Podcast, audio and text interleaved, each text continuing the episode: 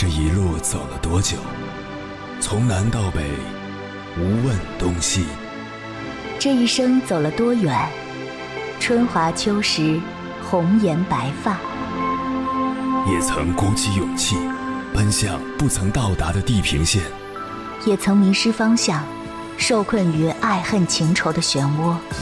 当夜幕降临，一切归于沉寂。有人正迎着月光，踏遍千山万水，为你而来。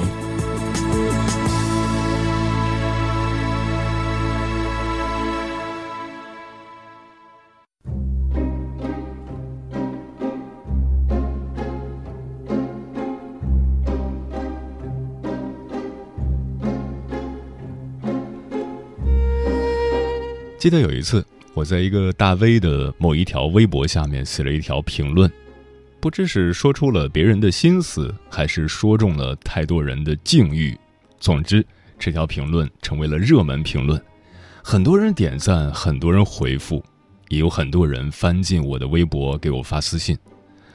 看着他们说的某些话，那么理所当然，那么心灵鸡汤，那么似曾相识，我恍然大悟。原来曾经我也这样对别人说过，从自己的角度出发，凭着自己的一知半解评价着别人的生活、别人的事。当情景再现，角色互换，才发现，任何人只要你没有处在当事人的情境之中，就没资格对别人说教，更没资格去抨击什么。尤其是在你只了解只言片语、不明真相的时候。因为你不是他，同样的境地搁你身上，你做的不一定比他好。毛主席曾说：“没有调查就没有发言权。”在生活中，很多人都是喜欢当老师的，习惯对别人说教。可是想想，你既没成功的经验，也没失败的教训，只是凭着自己的臆想给别人讲大道理。结果只能呵呵呵。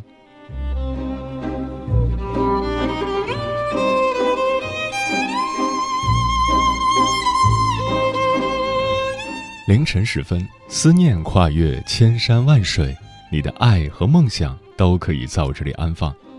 各位夜行者，深夜不孤单。我是迎波，绰号鸭先生，陪你穿越黑夜，迎接黎明曙光。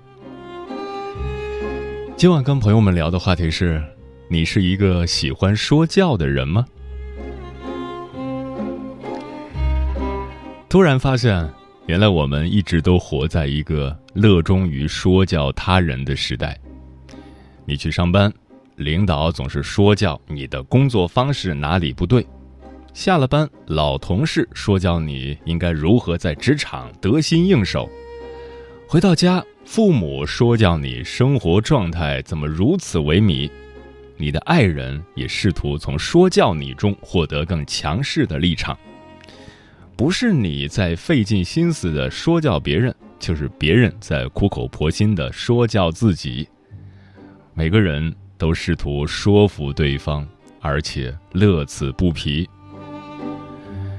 关于这个话题，如果你想和我交流，可以通过微信平台“中国交通广播”和我实时互动，或者关注我的个人微信公众号和新浪微博“我是鸭先生”（乌鸦的鸭），和我分享你的心声。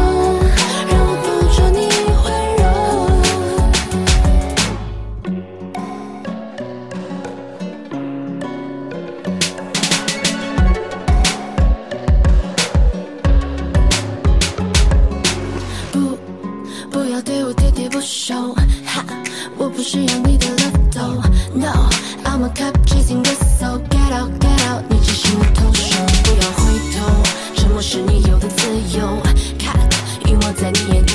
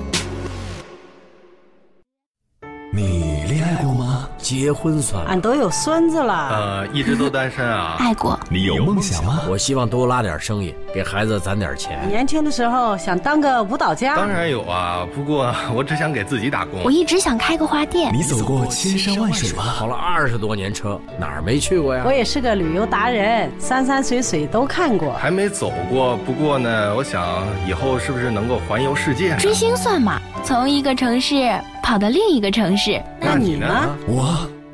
爱过，有梦想，此刻依然在路上，跨越千山万水，奔赴与你在深夜的心灵之约。中央人民广播电台交通广播《心灵夜话》栏目，千山万水只为你，我是迎波，让我收藏你夜晚的思念。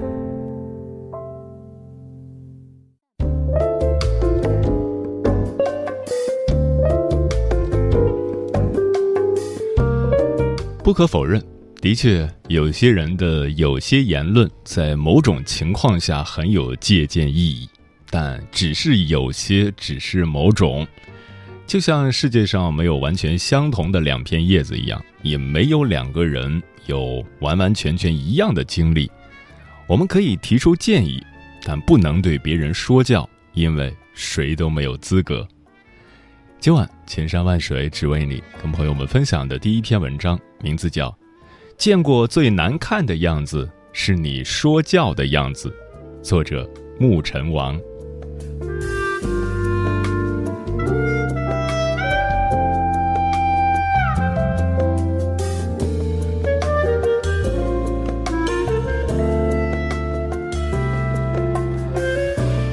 我见过最让我头疼的家长。就是孩子犯了一点非常不值一提的小错，就开始一直说教的家长。你看他们其实并没有凶狠地对待自己的孩子，总体也是保持了温和有礼。可是絮絮叨叨十多分钟，事无巨细的讲，实在是头疼。然而这些让我很头疼的家长，偏巧是我会见面、会一起玩的朋友。你知道吗？他们不仅会说教自己的孩子，对同龄人也是无限展开说教模式。最让人不好受的是，说教了那么多年，我们这个圈子里，有的人在事业上独当一面，已经很牛了，而这位爱说教的，却先后遭遇了被辞退、创业失败、面临失业的状况。后来各种机缘巧合，一年也就难得一起玩一两次。他依然很爱说教，很爱以理服人。我们都不会争论什么，只是听着。可是，是不是所有人都能清晰地辨别出他言语里的问题？我是存疑的。譬如说，有一次这圈里人的其中一个朋友的妻子抱怨她的婆婆，一方面和他们的教育思路是相背离的，另一方面又太强势，什么都要管，导致孩子非常不听话。这种寻常抱怨其实是没有理可说的，婆婆带娃有问题，应该是每个当妈的都会说的。对于这个问题。当时其实真正应该出面干涉的是她老公，因为她讲了太久了，连男人的面子也扫地完了，而且人前吐槽自己婆婆，其实做儿媳的也没脸面啊。爱说教的这位哥哥就开枪了：父母对子女永远是好的，娃是你们要生的。他们那么大年纪了，还帮子女带娃，付出了辛劳，本身就很艰难。他们都不说什么，我们就更没资格说他们的不是了。好吧，说的简直对极了，棒极了，三观又红又正，道理上也没什么可挑的。可这个话题就这么终结了。被说教的这位真心也没什么可说，因为说的都是对的。自己也确实是不该吐槽爹妈，好像真的无可挑剔啊。场面上谈不上尴尬，但是就平息下来了。这个场景我一直在想，爱说教的朋友说的是对的，为什么却给人很有问题的感觉？我觉得原因在于，他这句话是上来就直接站到了朋友的对立面。这样就很容易导致和朋友敌对起来。我相信，在敌对的语境下，朋友根本不会听他说了什么，只是简单的顺从。那么这个问题就是，他一本正经的说了一句没什么用的话，朋友不会听，朋友也没有消除自己心中的厌恶感，唯一开心的是他自己，他借话题疏解了自己的情绪。如果是抱怨给我听，我会先听。究竟婆婆做了什么让人受不了的事情，然后评估一下她不要婆婆帮她带娃需要付出什么代价，然后再陪他慢慢找到自己的解决方法。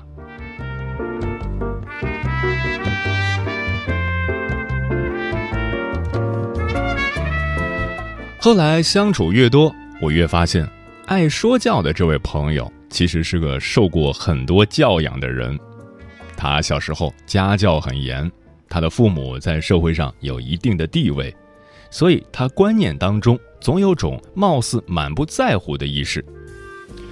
在他对自己子女还有朋友的说教里，总暗藏着一件事：遇事多理解对方，多让别人。这个内容单独看其实是没问题的。可是，如果放到了所有语境里，面对所有问题的时候，都是用这一个态度去解决，那问题就大了。让是和退相连的，他在通过让来退缩，所以他貌似是明白了所有的道理，却没过好当下。但是，其实是他在所有的选项里都选择了让自己舒服一点的选项，退让。和承受委屈不舒服，可是这样就不用付出更大的代价了呀。很多人不理解处理说教这件事要非常小心。首先，说教这件事往往只是自己情绪的发泄，准点到位的给意见，其实两三句话就够了。而且，一个人很多时候并不是需要说教。而和另一个人探讨问题的，他们也是要发泄情绪为目标的。我女儿四岁半，还太小，谈不上什么具体了不起的发泄情绪，但他有时候会和我絮絮叨叨的说他在幼儿园里和什么人相处愉快，和什么人相处不愉快。对待这些话题，我都是听听，尽量不发表意见。难得小妞已经学会了一个很厉害的沟通方式。如果我问多了她不想回答的问题，她不满意，会很直白的告诉我：“妈妈，你不要跟我说话了。”他说出这句话，我会立马停住，不再用同类话题烦他。这其实是对我的提醒。当父母总是关心则乱，有时候看看孩子的反应，再进行沟通，才是比较合理的方式。和成年人沟通也是一样的呀。如果对方都明确表示不耐烦了，为什么还要舔着脸去跟人家讲这讲那呢？其次，要站在对方的角度。我前几天遇到一位母亲和我说，她快被她儿子气疯了。他儿子上补习课时和隔壁桌说话，老师来了就批评了他，他听了受不了，就从学校跑回家了。我问他准备怎么办，他说：“那当然是叫他理解老师的言行啊，老师也是很不容易，为了给他们补课，周末还要工作，还不就是为了能让他们考试多考几分吗？”我说：“这个说法是对的，但是孩子没几天就要考试了，能不能换个说法？比如说，可以告诉孩子，他以后要走的路，老师可能都没有看过。”他准备报考的好学校，老师并不是特别好的学校出来的学生啊，那老师当然不能理解你的学习方式和学习思路，保持好自己的节奏不就行了吗？这位妈妈听了觉得有道理，回去用同样的方式说完，孩子也愉快的接受了。你叫孩子理解别人，无疑是把孩子推到了对立面。而告诉孩子认清自己的路，那就是站在孩子背后顶着他，即便最后可能也要走向理解，但起码不会是心不甘情不愿的。最后，高情商的人不需要用说教解决问题。说教其实是把漫长版的沟通用简单的方式呈现，并且这个沟通的结果是带有强制性的。这个强制性最让人讨厌了，可是很多问题并不是简单发生、简单促成的。朋友失恋了，你去说教他：“天涯何处无芳草，赶紧去相亲。”然后你被对方拉入了黑名单，为什么呢？因为朋友也知道这个道理，也知道最终只能走向“天涯何处无芳草”的结果。但是过程上就很难接受这么快进入这个阶段。其实不要着急，所有的事都是可以通过延长时间解决的。朋友失恋了，陪他一起骂骂前任，听他各种吐槽。当他看到对方消息又冲过去当舔狗的时候，捏着他的肩膀提醒他：没有结果的感情再投入也是痛苦。循环个几次，终于会有一天，这位朋友会在找到新的正缘的时候感激你。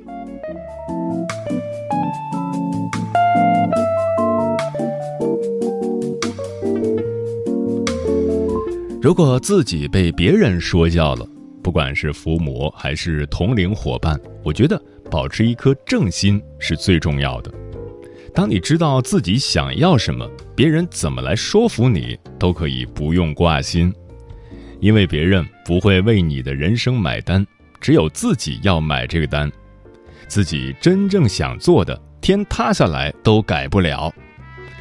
能被别人轻易说了就不做的，那都不是自己真正想做的。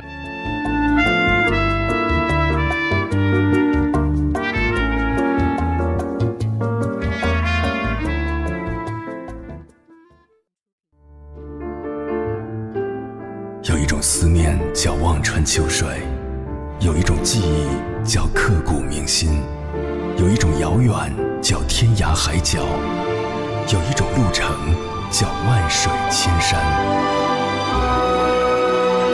千山万水只为你，千山万水只为你，正在路上。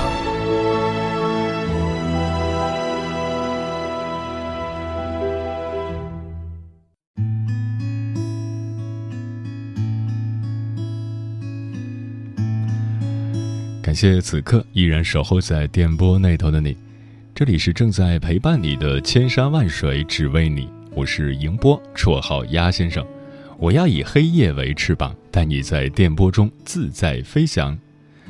今晚跟朋友们聊的话题是：你是一个喜欢说教的人吗？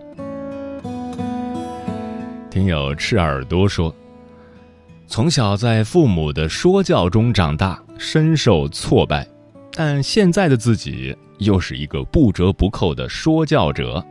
妹妹不早起，弟弟总熬夜。儿子不听话，爸妈总斗嘴，似乎每个人都有瑕疵，每个人都需要我来诊治。有时我还自我开解，因为是亲人才说你啊，换做别人我才懒得说。其实未必是别人不允许，也不接受我这么说。我自己也意识到说教这毛病要改，也确实比之前好了很多，但在家庭内部要彻底根除。还是很难。小葵说：“说教给人的感觉就是站在比他更高的层次，以居高临下的姿态去教他怎么做是对的，怎么做是错的。这种情况其实很容易发生在父母和孩子之间，很多父母都会有这样的情况，凭借着自己几十年过来人的经验。”站在制高点上给你指点江山，但是当孩子去做的时候，却发现真实的情况和道理所说的差距有点大，所以才会有这么一句话：听了很多道理，却依旧过不好这一生。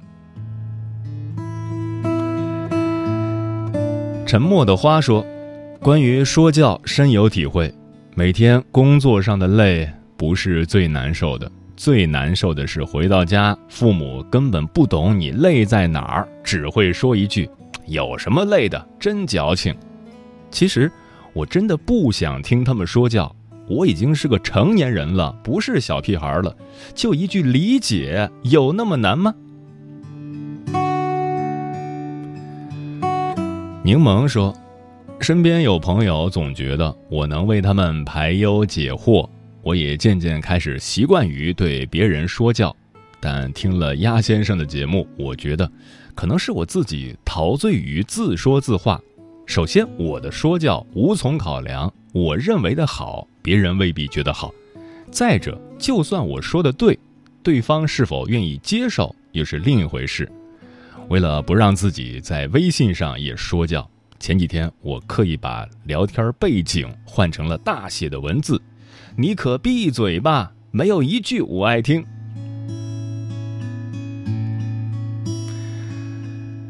卓之妖华说：“说教是一把双刃剑，它能鞭策被说教的人前进，也能使他们深陷自我能力不足的死循环。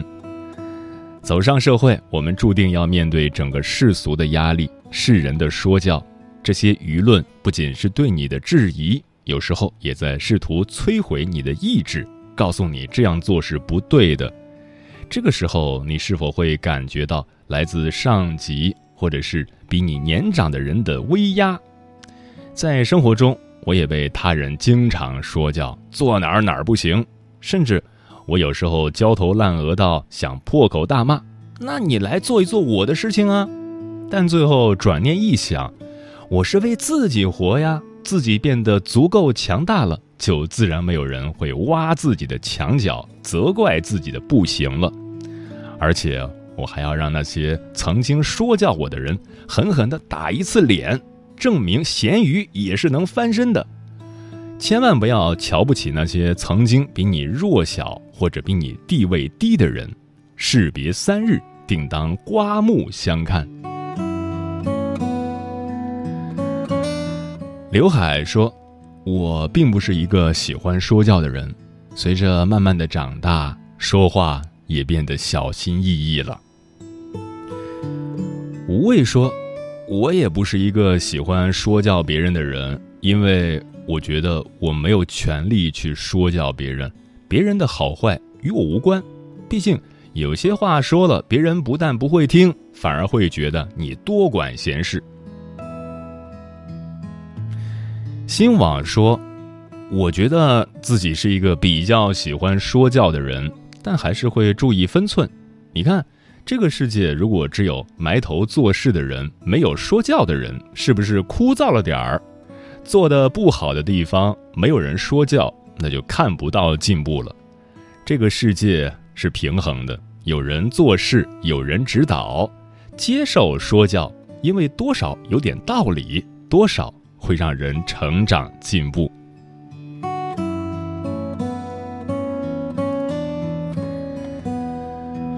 嗯，劝说别人是必要的，但是找准时机很重要。另外，劝说不一定要很多话，话多了就成了说教，没人喜欢被说教，所以要多听、多陪伴，给予对方同情和尊重。很多时候，当事人自己内心的答案就会浮现出来。弯弯积木，缓缓座位，听听唱片，又轮回了几遍，骑骑单车，荡荡秋千，看看云堆，还要追散几遍。哦，不知不觉已走了多远？你大河前，我游花园，差一点多一些。路过了学校花店，荒野的海边，有一种浪漫的爱是浪费时间。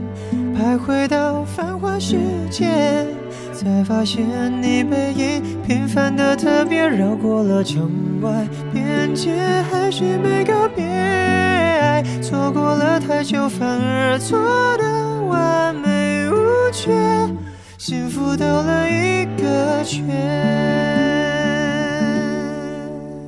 想去的终点，就在原点。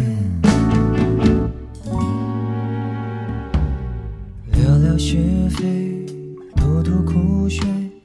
喋喋不休是时候谈风月，等待误会，熬成约会，重新定位，要成为你的谁？哦，不知不觉已走了多远？你大河前，我游花园，差一点多一些。路过了学校花店，荒野到海边，有一种浪漫的爱是浪费间。徘徊到繁华世界，才发现你背影平凡的特别。绕过了城外边界，还是没告别。爱错过了太久，反而错的完美无缺，幸福兜了一个圈。想起来好像